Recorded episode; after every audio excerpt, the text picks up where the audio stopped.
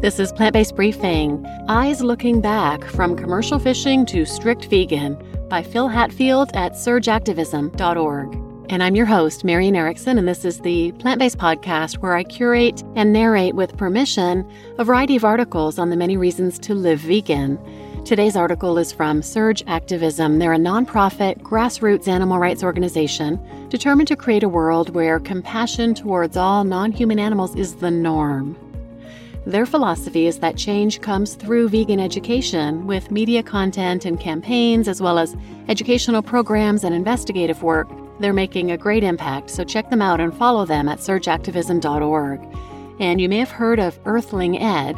Ed Winters, Earthling Ed, is the co founder and co director of Surge. So now let's get to today's plant based briefing. Eyes Looking Back From Commercial Fishing to Strict Vegan by Phil Hatfield at surgeactivism.org. What makes someone go from a life of farming and commercial fishing to being a staunch vegan with a PETA membership? Phil Hatfield shares his story. The deck shifted gently underfoot as the remnants of the previous week's swell rolled in long blue green waves under our hull. In the east, the sky was paling with the coming sunrise. However, the area where I stood had been bathed for long hours in the cold metallic glare of the halogen deck lights. My left hand was numb from operating hydraulic levers for the winching gear, and during a brief pause in hauling, I stepped back for a few seconds' respite, reaching my arms down to my knees in an attempt to stimulate some life back into them. Movement at my feet caught my eye as a small brown crab, dazed from being plucked from the sea, wandered across the deck, bumping into the toe of my boot on its way past. Until recently, if he received any attention at all, it would have been in the form of a quick kick back under the machinery to lie broken amongst the rest of the discarded bycatch. Today, though, bending awkwardly with joints stiff from the cold, I picked him up gently by his delicate shell and placed him back in the sea. For 15 years, I worked in the commercial fishing industry, and my relationship with wild animals had long been a violent one. During the course of my career, I moved across several different boats, crews, and fishing methods, but possibly the most destructive form of fishing I was ever involved with was dredging for shellfish. Large, powerful boats towing steel dredges, each several meters across and equipped with four to six inch spikes like the teeth of a garden rake. Dredging annihilates everything on the ocean floor, and because the dredging vessels run over the same ground over and over again to ensure that no spots are missed, what is left is a barren, broken wasteland. Creatures buried in the silt are excavated and killed before they have a chance to escape. The technique destroys indiscriminately. I never worked on the larger beam trawlers, which employ similar methods, or aboard the supermassive factory ships, which can measure their catch in tons per minute but know plenty of people who have and heard the stories and staggering figures that go along with them. As a child, I was raised in a farming and fishing community, and although my family did not own a farm themselves, I spent all my weekends out in the fields at friends' farms, being taken fishing, shooting, or ferreting, the practice of placing ferrets into rabbit warrens to flush out the creatures inside, and accepted such practices as being completely normal and ethically sound. We watched in fascination as farm animals were slaughtered, and I often helped out in the farm's small butchery when I became old enough to work. We had had pets when we were children, but these were treated well, or at least better, a clear distinction being made between them and the cows, sheep, and wild creatures that were to be found in the countryside. These domestic animals were relatively invisible to me, and I was not overly bothered when they eventually passed away. Sentimentality over animals was definitely seen as a sign of weakness. And of course, I ate meat, tons of it steaks, chicken drumsticks, hams, cooked in every way imaginable for every occasion. I had some idea about what was good meat, buying from local producers in the belief that the animal had a better life, but often also just went with what was available.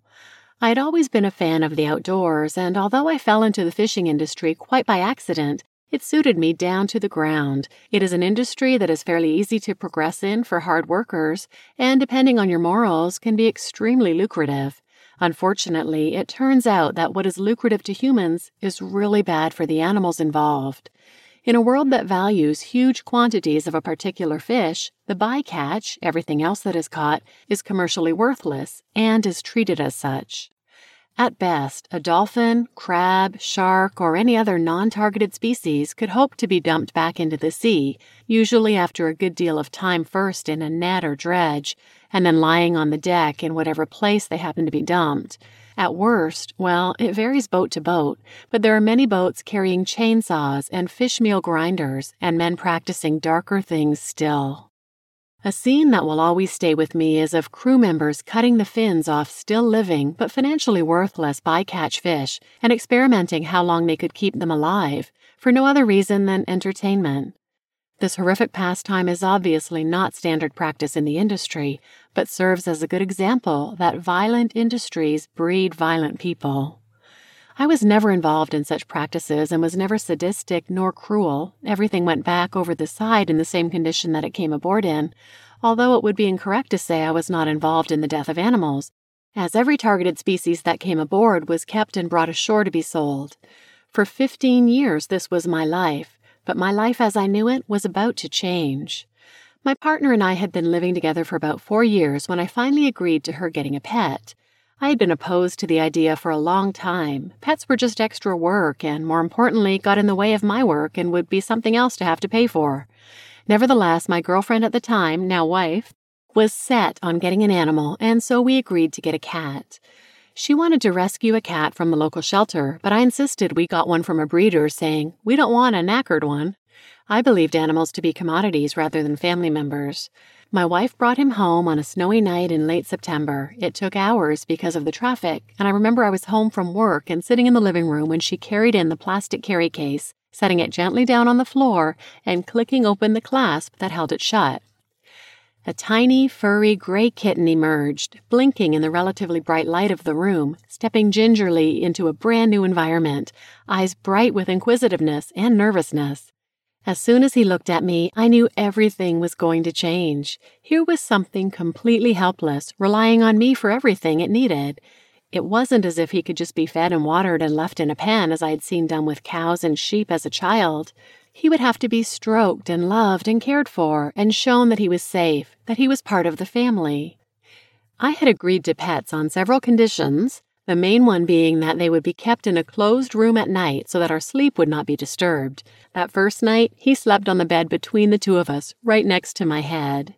Over the next few days, I carried on with my normal life, working, fishing, eating the same diet as I had always done. But there was a problem. Every animal I saw, every creature dying on deck, every picture of pigs and cows at the supermarket, I began to see his eyes looking back at me.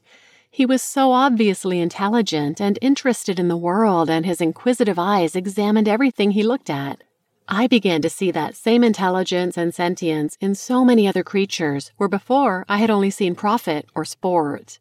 I could no longer leave creatures dying on deck. At every chance I got, I began to quietly release them back into the sea. Within a week, the idea of becoming vegetarian was taking shape in my mind, and without really knowing where to start, I tried to begin researching the topic. I instantly came up against reasons to keep eating meat, myths about soy and estrogen levels and the like, which made things difficult. But thoughts of what it meant to each individual animal every time I chose plants over meat kept me focused on my new diet. I was fortunate enough to stumble across the Netflix documentary The Game Changers, which was such a big eye opener for me and definitely helped to dispel a lot of the myths surrounding a plant based diet. From there, I began to discover more in depth documentaries which focused on different aspects of fishing and agriculture. Going vegan had never been an intention for me, even when I decided to stop eating meat, but within a few months and a lot more research, it was blindingly obvious that it was the only way to ensure that the least amount of animals are harmed in my name. The change to veganism I found difficult. It was such a step away from what I was used to, but gradually over the course of a few weeks, I began to make the switch.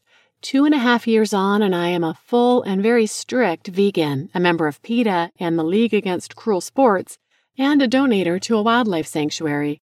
I was forced to keep my job a little longer as I was tied to an unnegotiable contract. However, as soon as I was able, I left that career behind forever. It is a scientific fact that humans can survive and thrive on a vegan diet. Therefore, it stands to reason that any consumption of animal products comes from a place of desiring perceived luxury and comfort. Is a brief, non essential moment of consuming something I enjoy worth the life of another creature? It seems absolutely insane to me to believe that now. I recently saw a Facebook meme of an Indian proverb which said that when we die, we are required to pass over a narrow bridge to gain entry to the afterlife. Standing at the gate to the bridge are all the animals the traveler has ever interacted with, and they decide between them whether or not you are worthy of entry.